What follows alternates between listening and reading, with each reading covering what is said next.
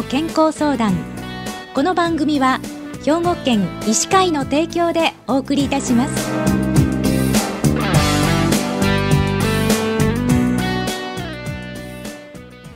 みんなの健康相談ご案内の広市加子です。今週は兵庫県医師会の前常任理事でいらっしゃいます花田進先生にお話をお伺いします。花田先生おはようございます。おはようございます。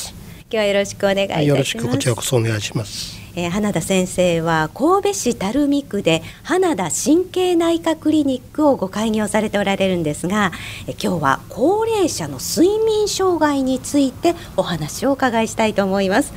じゃあまず花田先生この睡眠障害と不眠症の違いは何なんでしょうか？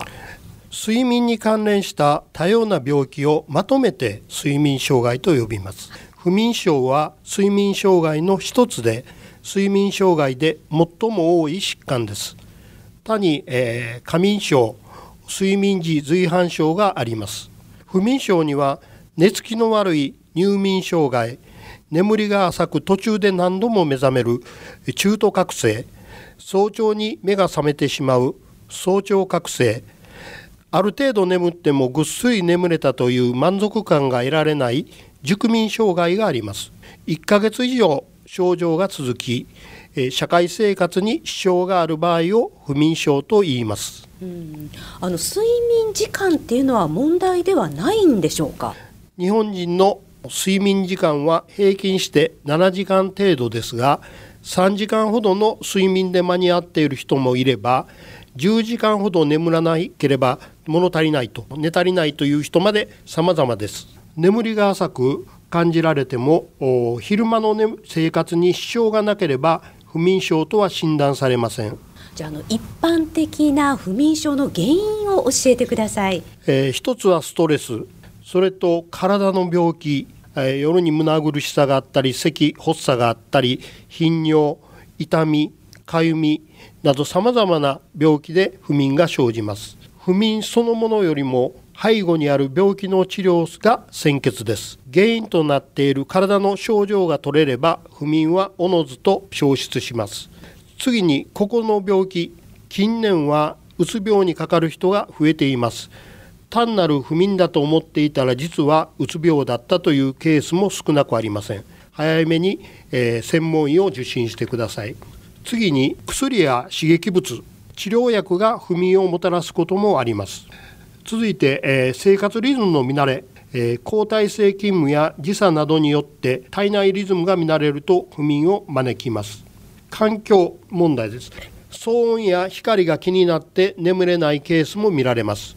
また寝室の温度や、えー、湿度が、えー、適切でないと安眠できないというふうなこともあります。じゃあの高齢者の睡眠障害の特徴は何なんでしょう？健康な高齢者の方でも睡眠が浅くなり中途覚醒や早朝覚醒が増加します。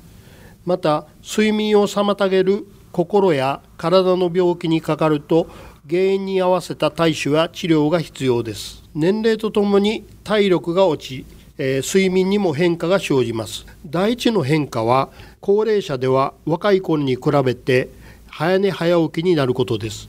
眠気が出たら床につき朝方には目が覚めて二度寝ができないようであれば床から出て朝の時間を有意義に使いましょう。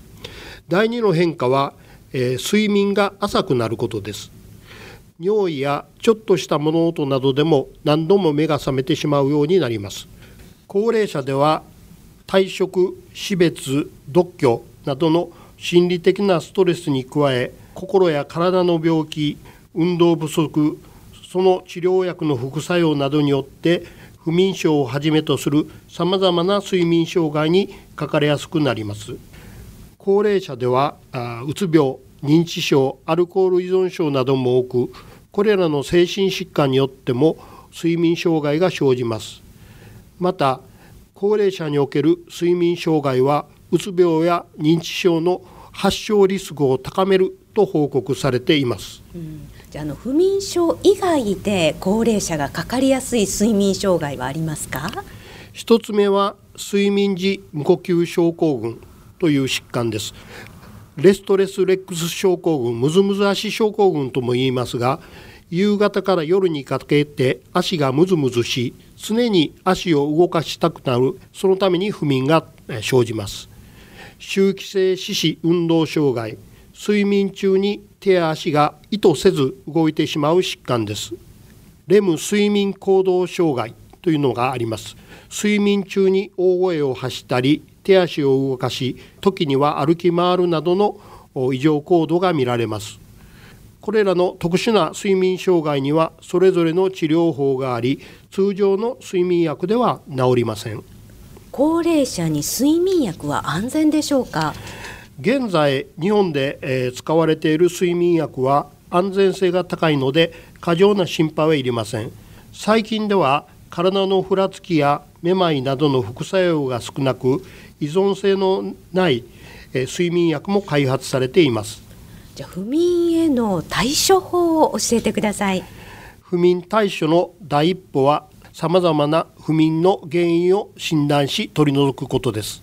それに加えて自分流の安眠法を工夫することが効果的です。